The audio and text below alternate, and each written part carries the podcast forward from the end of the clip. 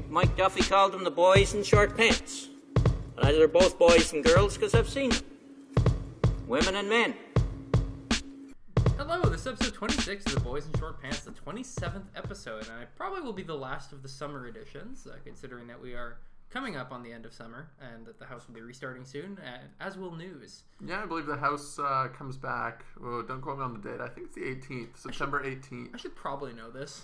It's either the 17th or the 18th. I'm betting it's the 18th, and then the Senate comes back one day later. Of course they do. We gotta enjoy that break. Of course they do. They get one extra day. They, they worked a little later though, so Yeah. fair's fair. So we did this because Etienne wanted to, to get a rant out.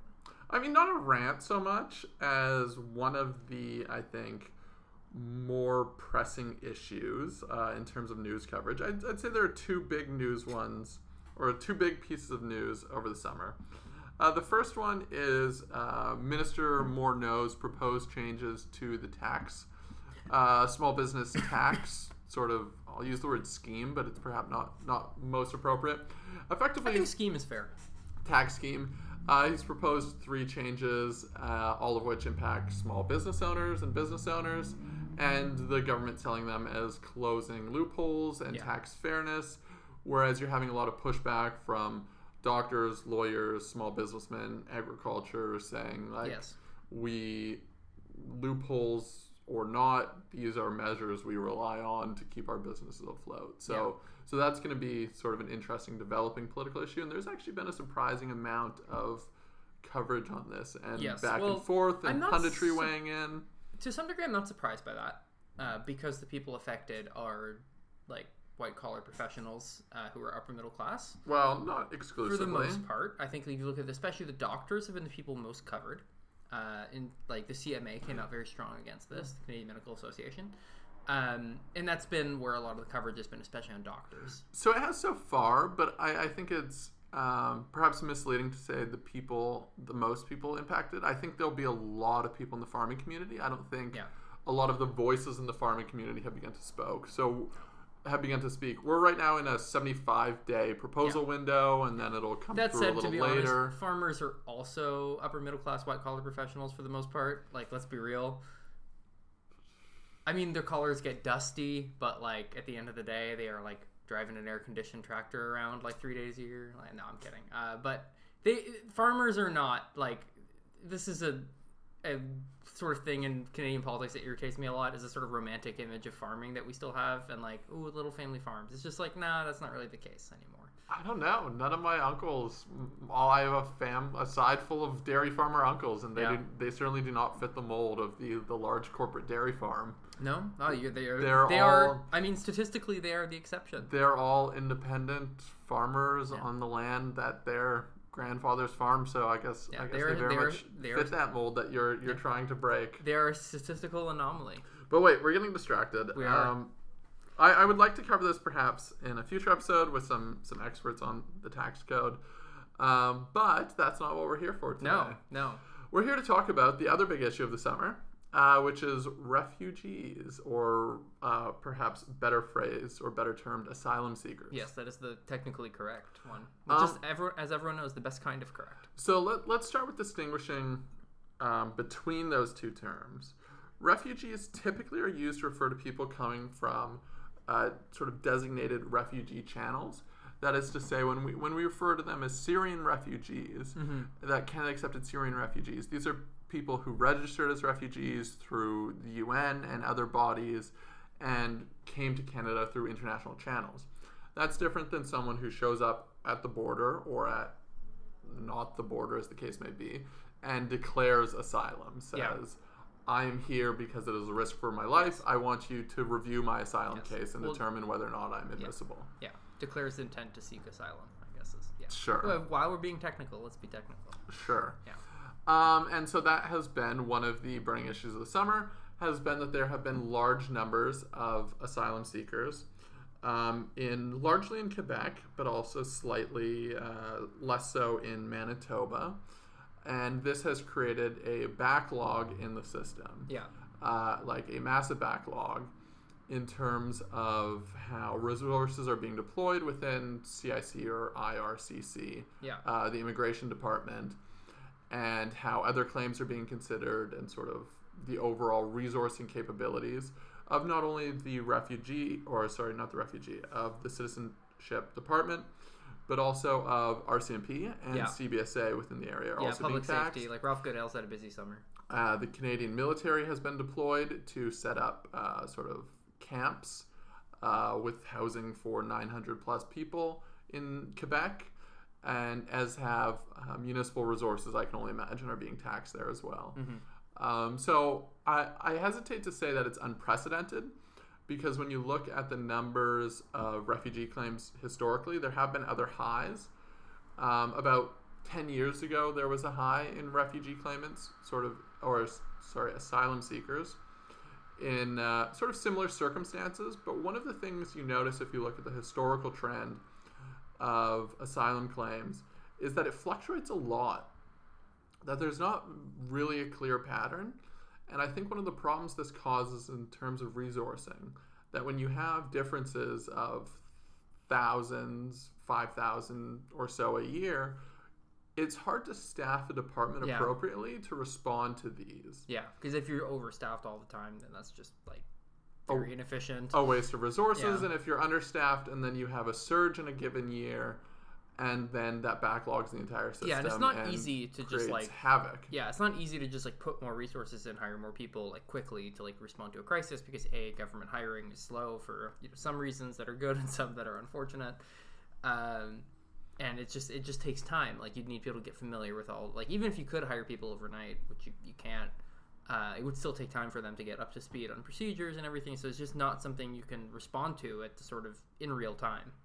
very much so and so the, the government we'll get to the government response a little later because it has included things like um, hiring more people to more caseworkers to sort of get slogged through the backlog um, but i've seen estimates as high as some of the some of the numbers being uh, up into 11 years i think is some of the high end numbers That's very high. excuse me so obviously 11 years to process anything is completely unreasonable yeah.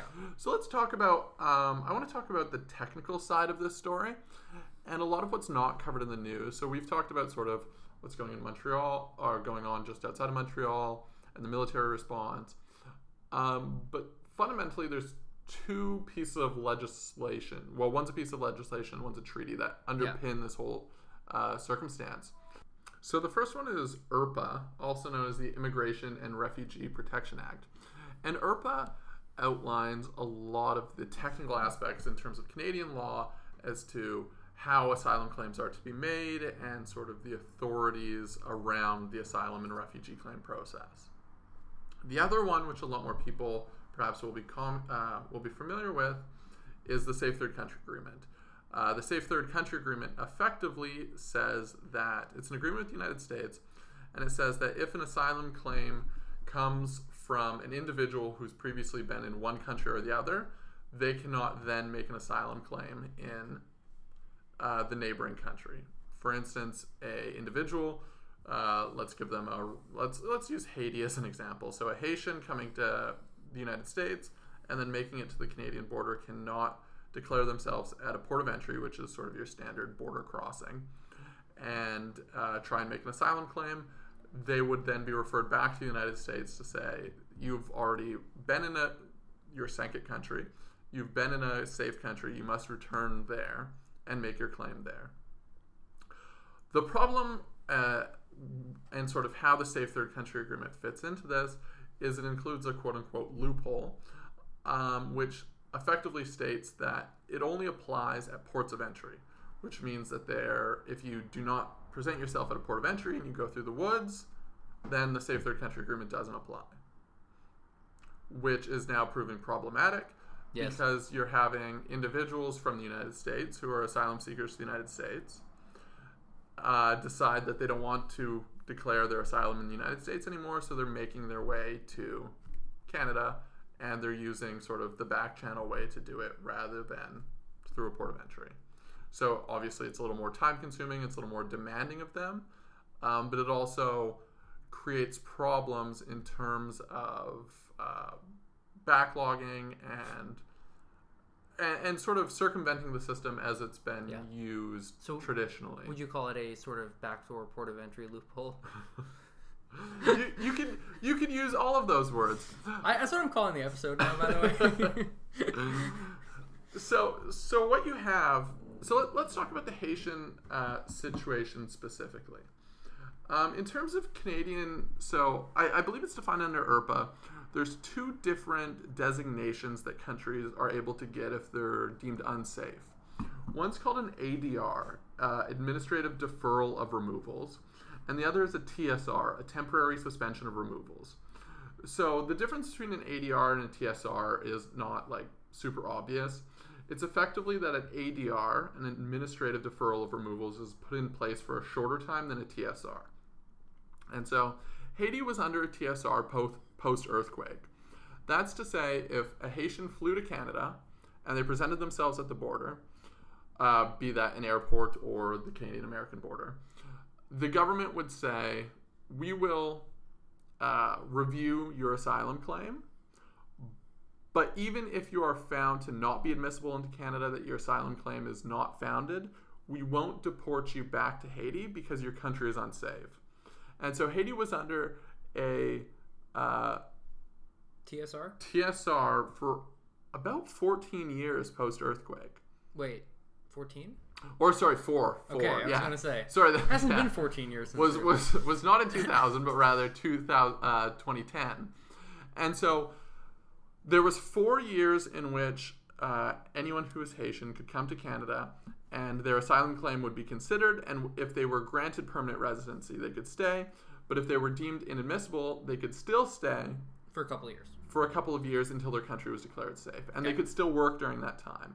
So I think it's important to acknowledge because we'll, we'll see a little bit later in the government's response. But as soon as you're processed as an asylum claimant, often this well, this used to take about a week. You'd be able to work. Now this process is taking Much much, more than weeks, Right. like many many weeks, And months. then it's a bit of a problem because you can't work, and then So yeah. one of one of the changes that Trudeau announced in his recent presser that we'll we'll cover a little bit more later is that uh, they would fast track the work process. That perhaps we can't give you the proper interview that you previously needed to do this, but we're going to say you can effectively work starting today okay. because we don't want the back the administrative backlog to ruin your quality of life Yeah.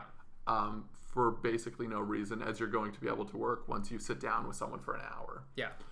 Um, so the ADR and the TSR are sort of humanitarian measures. Let's go over some of the countries that are covered here. Uh, so ADRs include uh, today include Somalia, the Gaza Strip, Syria, Mali, Central African Republic, South Sudan, Libya, Yemen, and Burundi. So obviously not the happiest countries on earth. No, I was gonna say it's actually like the least happy countries on earth. Yeah, could say, it's a who's yeah. who of uh, places perhaps- that are not doing too hot. perhaps the worst place, and this is one upped perhaps only by the TSR, or well, it's, it's around the same with the TSR, which now includes Afghanistan, uh, the uh, Congo, and Iraq. Democratic Republic of Congo. Of course, I, I reckon that the so-called Democratic Republic of Congo. Indeed. Um, so these are two designations that aren't often discussed in the context of what is going on. Yeah, I know, but can I ask you something? I noticed there, there's no overlap between these two lists. So is one of them like automatically applied to the other? So the difference between them, they both have the same effect. Okay. which is to say that if you're on, if your country is under an ADR or TSR, you're granted special Right. privileges. But it's just that one is like a longer period than the other. one's a longer period. Okay. One one can be slapped on and removed quicker. Is, Okay. is sort of how they're used. Gotcha. And so one you can respond to a humanitarian crisis, say like, oh, there was a tornado, get out of there, and the other sort of for a long term civil war Okay. uh, Okay. circumstances. So the United States actually has a parallel process to this. Um, they, I, I don't know the names for the American, uh, uh, the American comparable situation off the top of my head, but post Haitian earthquake, they also uh, made a special exemption similar to an ADR or TSR for Haiti. Okay. And so, one of the reasons you're seeing uh, Haitians specifically being the ones coming to Canada, especially in the summer period now, is that the Trump administration has declared their intent to remove or repeal the equivalent of the TSR for Haiti. What's interesting about this is that Canada has already done this. Um, we initially declared our intent to repeal the uh, Haitian TSR, I believe, in 2014, December 2014.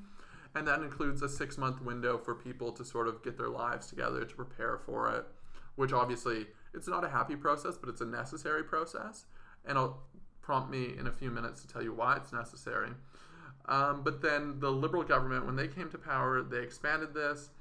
And in uh, February 2016, they put a six month extension to apply for permanent residency if you were grant on humanitarian and compassionate grounds.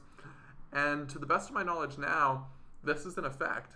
The people who came to Canada under their TSR, if they were not granted asylum, have been removed. They've been deported Yeah, already.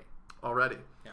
And so this is what's happening in the United States now is this same process, but these individuals who have not been granted asylum on humanitarian and compassionate grounds are now coming to Canada to try and make a claim on our system. And the Safe Third Country Agreement that is supposed to prevent the duplication of claims on the American and Canadian systems is not being effective or is being circumvented. Because they're not going through.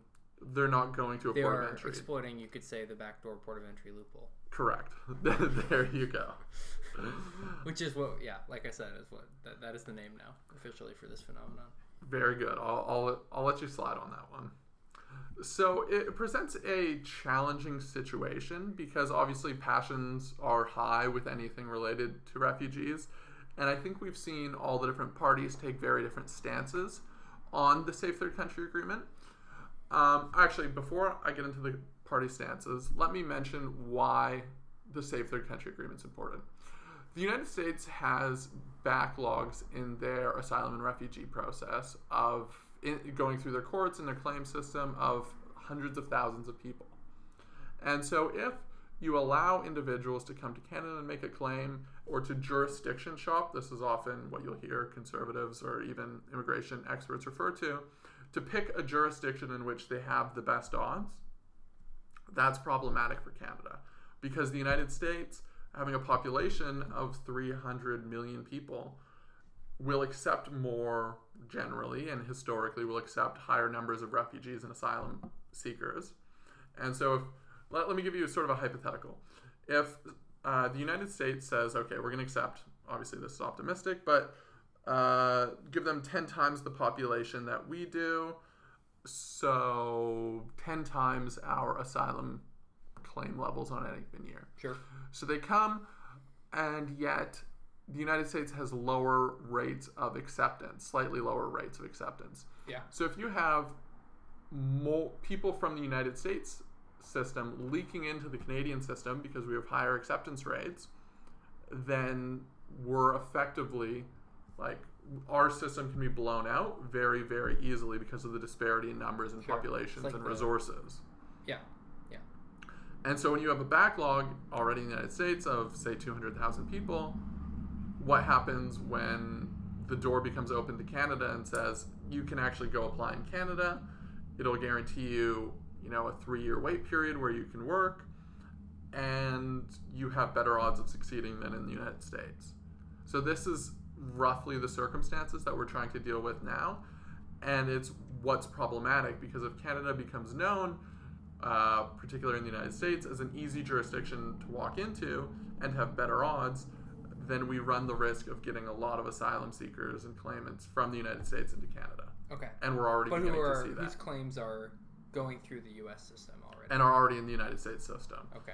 So what the Safe Third Country Agreement, the, the intent of the Safe Third Country Agreement was to say a claim in the American system is as valid as a claim in the Canadian system. We see these as parallels, and so there's no reason Yeah. to shop between the two. But if them. there's an enormous backlog, then you get a problem because they're in function, not equivalent. They're in function not equivalent. Perhaps a backlog works in the claimant's favor because if they're declared inadmissible, that gives them A lot of more- time, a yeah. lot of time, more So time there. yeah, because they they don't they're not like kicked out in the interim. So like they stay there and then like can work and stuff. It's just that it takes a long time for the actual administrative process to get settled. Correct. Okay. But in practice, Canada, because it depends on the judges or the adjudicators of the cases, in practice, although our, you know, the wording of our claims systems may be very similar, in practice, Canada historically has been more lenient in who we accept and has had higher acceptance rates of simu- similar populations than the United States has. And so, if you're a Haitian in the United States and your claim is perhaps on edge and you're not confident, then why not take the 10% extra chance in Canada that your claim is going to be accepted? And perhaps not only that, but stretch out your stay in North America by a couple of years Yeah. or on the North American continent at least, by by a couple of years because you're now restarting a claim in a new jurisdiction. Right. So that's why this is problematic, and that's why the Safe Third Country Agreement now is under a lot of scrutiny and deserves some some review at least by Yeah. all parties involved. So one of the interesting uh, stories from about a year ago um, was that Jason Kenney, whilst uh, immigration minister, uh, apparently asked the Americans to review to re-enter into negotiations on safe third country uh, twice, and the Americans declined. That they basically saw it in their benefit because people were leaving their jurisdiction Sure. by it and not entering. We don't have anyone in Canada transiting out of Canada and making asylum claims in, In the United US, States right. from Canada because it's perceived as a stricter jurisdiction. Makes sense. Make sense? Yeah. So we've had three basic responses from the political parties. The Conservative Party, I'll, I'll start. I'll start at home. Um, has uh, in the past six or so months basically talked about tightening or closing the loophole in the safe third country.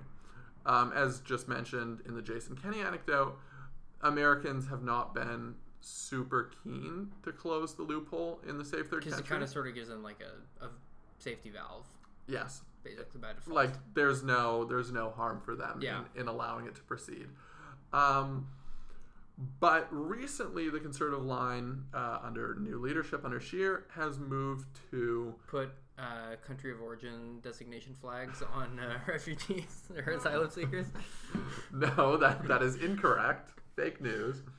Um, it has in fact been to close the loophole by declaring everywhere a port of entry. I see. The uh, Brazzers approach to immigration. carry on, carry on. Um, so in light, in light of that, I, I would point you to uh, section 26 of the IRPA regulations, so not the act itself, of the regs, uh, states that a minister may, on the basis of the following factors, designate, uh, place a port of entry as well as the port of entry's hours and operations. And so here's the four criteria effectively for when a minister can declare an area a port of entry. Um, a is the frequency or anticipated frequency of people arriving from abroad. Okay, So I mean, if your backwoods, sure. you know, trail has a lot of people, that Then- seems like to hit the criteria. boom, port of entry. Um, B is the need for department services in that area. Also pretty easy to apply. Uh, the operational requirements of commercial transporters, less applicable, but Sure. you you only need to hit one of these. You don't need to hit all of them. Um, and the administrative arrangements or other departments or agencies of the government of Canada.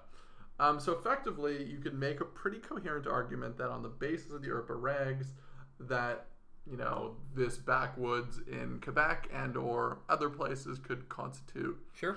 um, a port of entry. Which seems like that's what they've set up, more or less.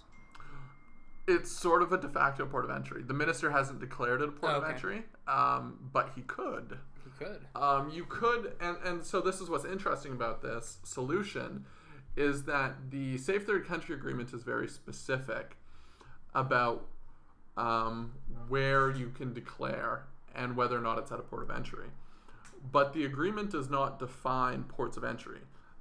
The, the problem with inter or the problem or sort of the catch 22 of these international agreements is that they don't necessarily fix the language that they are using to define Okay.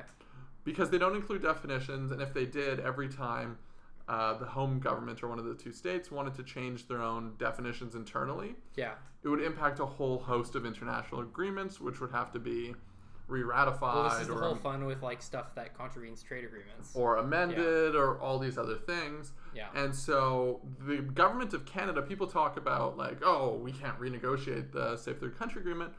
We don't need to. We can change the regs internally, yeah. which would de facto change the agreement. It's a backdoor amendment to the agreement that, as a reg change, is in the power of the minister by a stroke of the pen, effectively. Um, so it would be very easy to do. Um, what would the consequences of this be? It would be to close the loophole in the Safe Third Country Agreement. I think there'd be some departmental wrangling uh, to see where else, what other services are promised at a port of entry. Um, perhaps one step back from this, an idea that I'm fond of, uh, would be giving uh, border security officers the option to declare a port of entry as, when they, as they see fit. Yeah. So devolving that power to border service officers or CBSA officers in the region. It's kind of like how priests can like consecrate things. yeah, sort of sort of similar things, Yeah. or how uh, Princess what's her name from the Netherlands Oh, yeah, was yeah, born uh, was born on temporary Dutch territory in uh, I believe the. Elgin In Hotel, Ottawa, a, a block and a half from here. Yeah. Um, so that she was in fact born on Dutch land. Indeed. Um, so sort of that solution to things. Uh, let's go over to the NDP response. The NDP response, um, particularly during the winter, I think they've been a little more quiet on it now, has been to um, scrap the Safe Third Country Agreement, saying that, That is in fact what um, I I am actually not sure what the official party position is right now because like as everyone who listens to podcasts regularly knows, a it's in a state of flux. B uh, like no one wants to take very hard positions on things right now for the obvious reason that there is a leadership race going on. And C, I haven't been following anything except for the leadership race because I'm actively working on it, so it's kind of been a, all a blur. Um, but yeah, so you, you tell me what the NDP's position is. So I, I haven't heard much. Uh, I haven't seen much of them in stories recently, but at least during the winter, um, when you were having slightly different circumstances, Yes. but this similar thing happening, um, they were scrap safe third country on the basis of humanitarian and compassionate yes, grounds, I recall that. um, which personally think is a bad idea. And then you have the liberal response, and let's walk through that. So, let's begin with Trudeau's tweet. The the infamous tweet that got some one million odd retweets was the subtweet to Donald Trump uh, when he tried to do his uh, ban, his Muslim countries ban, or whatever it is, and. Uh, Trudeau said like everyone is welcome here, all refugees welcome, and a lot of media and a lot of people are pointing to this as sort As of yes, this is the classic Trudeau thing. as sort of the instigating factor for all of this Well, rush gee. to the border. Gee, who could have foreseen that the prime minister's public statements would be taken seriously? Would be taken seriously and does not at all conform Actually, with, with, the government policy. I mean, once again, who could have foreseen that Justin Trudeau's actions would not live up to his words? No, not everyone is welcome here. People who apply for asylum or refugee status through very strict parameters and grounds are in Yeah. fact welcome here and Yes. go through and go through the process. And so now the government's been trying to walk it back. Um, Trudeau had a presser in which he tried to clarify um, sort of his position on this, and that not in fact everyone was welcome here. Uh, Yes. that that's not how he went about it. What he instead said was, those who come through these routes get no benefit. Sort of trying to walk back that narrative that there's something to be gained by coming through Yes. the woods. But frankly, that's not very compelling. Do you know what though? There is something to be gained from coming through the woods. Joy of the outdoors, Jen. Have you ever been to northern Maine? It's beautiful. I, I believe you. I believe. Well, uh, yeah, I've been to northern Quebec. Very hillis uh, foothills of the Appalachians. Very nice region. That's actually southern Quebec. what did I say? Northern Quebec. You did say northern Quebec. there is the opposite of there that. is no American border in northern Quebec. No, yeah, it's tough. It's tough out there. You know, gee, though the American borders, uh, that's tough. so the uh, and like this is pretty transparent. Um, the the follow up to this has been uh, sending Emmanuel Borg, who is a Haitian. Uh, his, uh, his background Yeah, is, he's- is he's Haitian, Haitian. Um, he's a Montreal MP. Uh, has been to send him to Florida to speak to the Haitian community there and Yes. be like, time to dispel some misgang yeah. please don't come to Canada. Um, this is bad. How how effective this approach is going to be, I don't I don't particularly like. I think you need something more like concrete than a public relations Like a wall, perhaps. something more concrete than a public Perhaps relations something approach more to built it. of cement. Um, so like this has been, so this has been weighing on the government pretty heavily. I, I think, uh, particularly because of how they started their mandate on the Syrian refugee issues and how contentious immigration issues often are. If a country's not perceived to have strong borders, I think a lot of other things start start to crumble. A lot of a lot of confidence in the state, a lot of belief in sort of your taxes are going where they should. I, I think it's pretty instrumental to the conception of a state and the conception of government. Uh, perhaps the first thing is strong borders, and that's perhaps why it's been such a uh, such a politically hot topic in the United States, not only under Trump but historically. And Canada rarely has to deal with this. And when we do, I think we have shown to have a very low tolerance for border Well, in, issues. In a sense, we have one land border with the United States. Yes. Or I guess two land borders with the United States if you count the sort of like long Alaska stretch. Um, and typically, we that just isn't much of an issue because you don't get a lot of people crossing illegally from one to the other or crossing really like in any sort of furtive way. Correct. And historically, we've had some, you know, instant instances where uh, similar things have been occurring via boat. Um, I, I remember growing up and uh, asylum seekers from Asia uh, coming over in cargo ships was one of my earliest political memories. Um, but historically, Canada has very low tolerance in terms of border issues and in terms of seeing border issues mismanaged. Well, do you? Okay, okay, I see. Okay. And so there's a lot of pressure on the government, I think, to resolve this situation and to do something. And in my opinion, um, going and now doing a backup PR, sending an MP to talk to leaders of the Haitian community, I don't think is going to be a very effective, uh, effective approach, especially if his words are undercut by the telephone calls that members of the community are making back from Canada, saying like, "It worked fine, and I'm here." I'm, I'm in queue to get my asylum claim vetted. Yeah, I, I honestly like. I can't say I have terribly strong opinions on on this, just because I'm not terribly well informed about it, border issues, because I don't care that much about them. So I don't know how much I have to add here. That's fair. think, That's uh, fair. No, this. I sort of default to a compassionate position by default, and think that people should have the right to, you know, I, I understand the, the human yearning to seek a better life for yourself and your children. Um, yeah, no, that's pretty as, much as, as we uh, all do. as we all do, indeed. That's why that- I, I did say human. that has to be balanced with pragmatic approaches to border policy. Um, the last note I want to close on uh, before wrapping up, you know, nearly 30 minutes on the Safe Third Country Agreement that Hey, that's the you know that's the that's what the people wanted. that probably very few listeners wanted um, was to talk about its history in terms of the courts. Ooh. Um, ooh, ooh, even the two most interesting topics.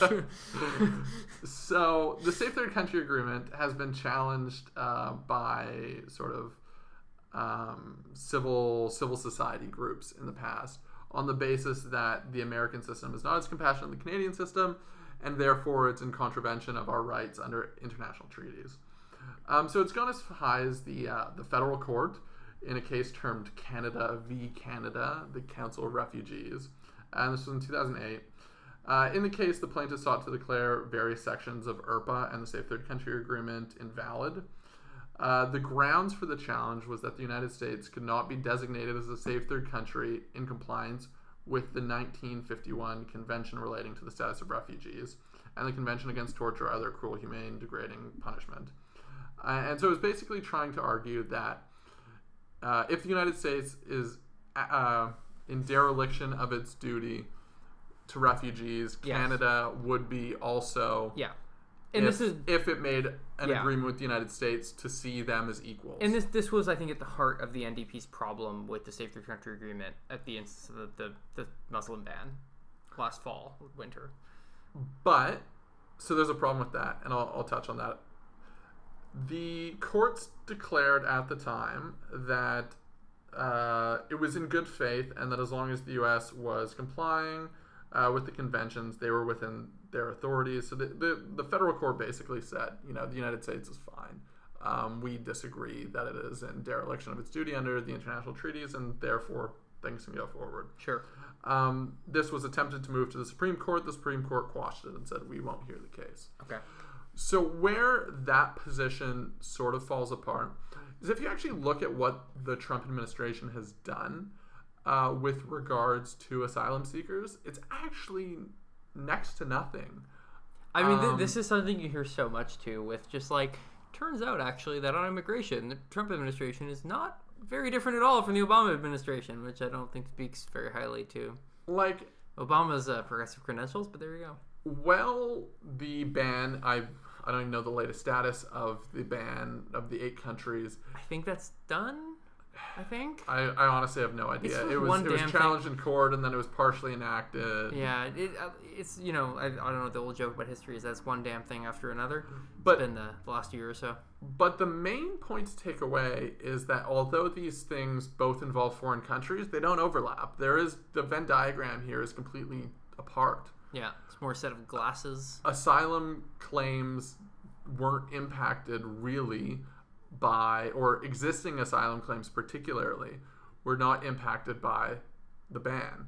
The ban would, in theory, make it harder for individuals from that country to get to the United States and claim asylum. Yes, because it was on But- travel. But that right, would yeah, not exactly. impact it, nor would it impact the sort of institutional um, capacities of the United States to declare asylum seekers um, asylum seekers permanent residents or to accept their claims based on humanitarian passionate grounds, risk their life, all these other things.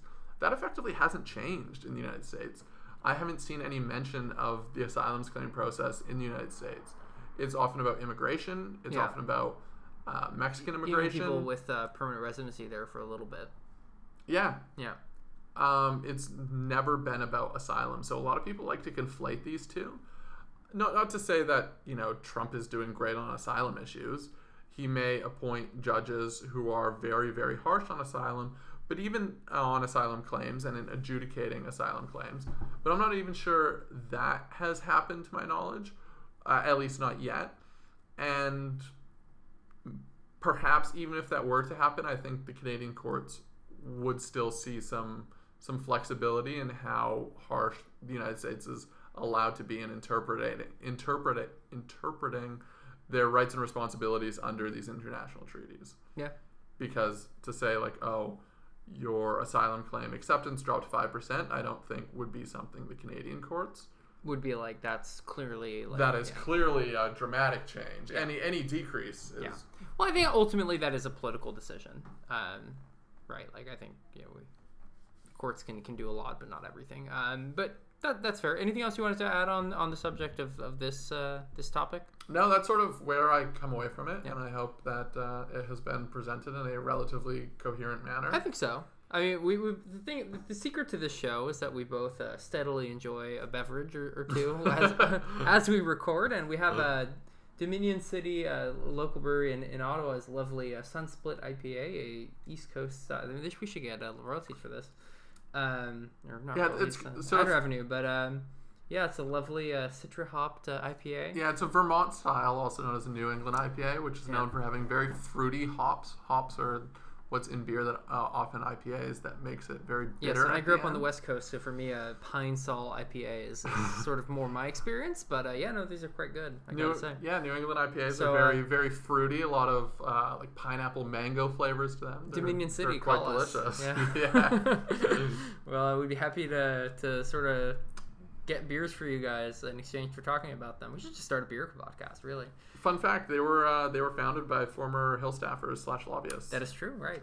Um, is there any other issues this week? Uh, perhaps the cabinet shuffle that you'd like to repent? Oh, and- you know, the cabinet shuffle that won't happen. Uh, and and confess that Okay. last week you were completely wrong and you went on the record to so sort of- every time I make a prediction on the show, I'm always like, I really shouldn't make predictions because, like, you know, fate has a way of making fools of us all. they're always wrong. Um, but Judy Foote uh, decided to retire, which is fair. I think she's Re- like- resign more so than retire, she- but well, I think she is retiring. She's you know. Um, but she's had a rough family situation, I believe. I, I don't really know the specifics of it, but Yeah. yeah. seems resigning her post uh, as a minister and I think as an MP as well.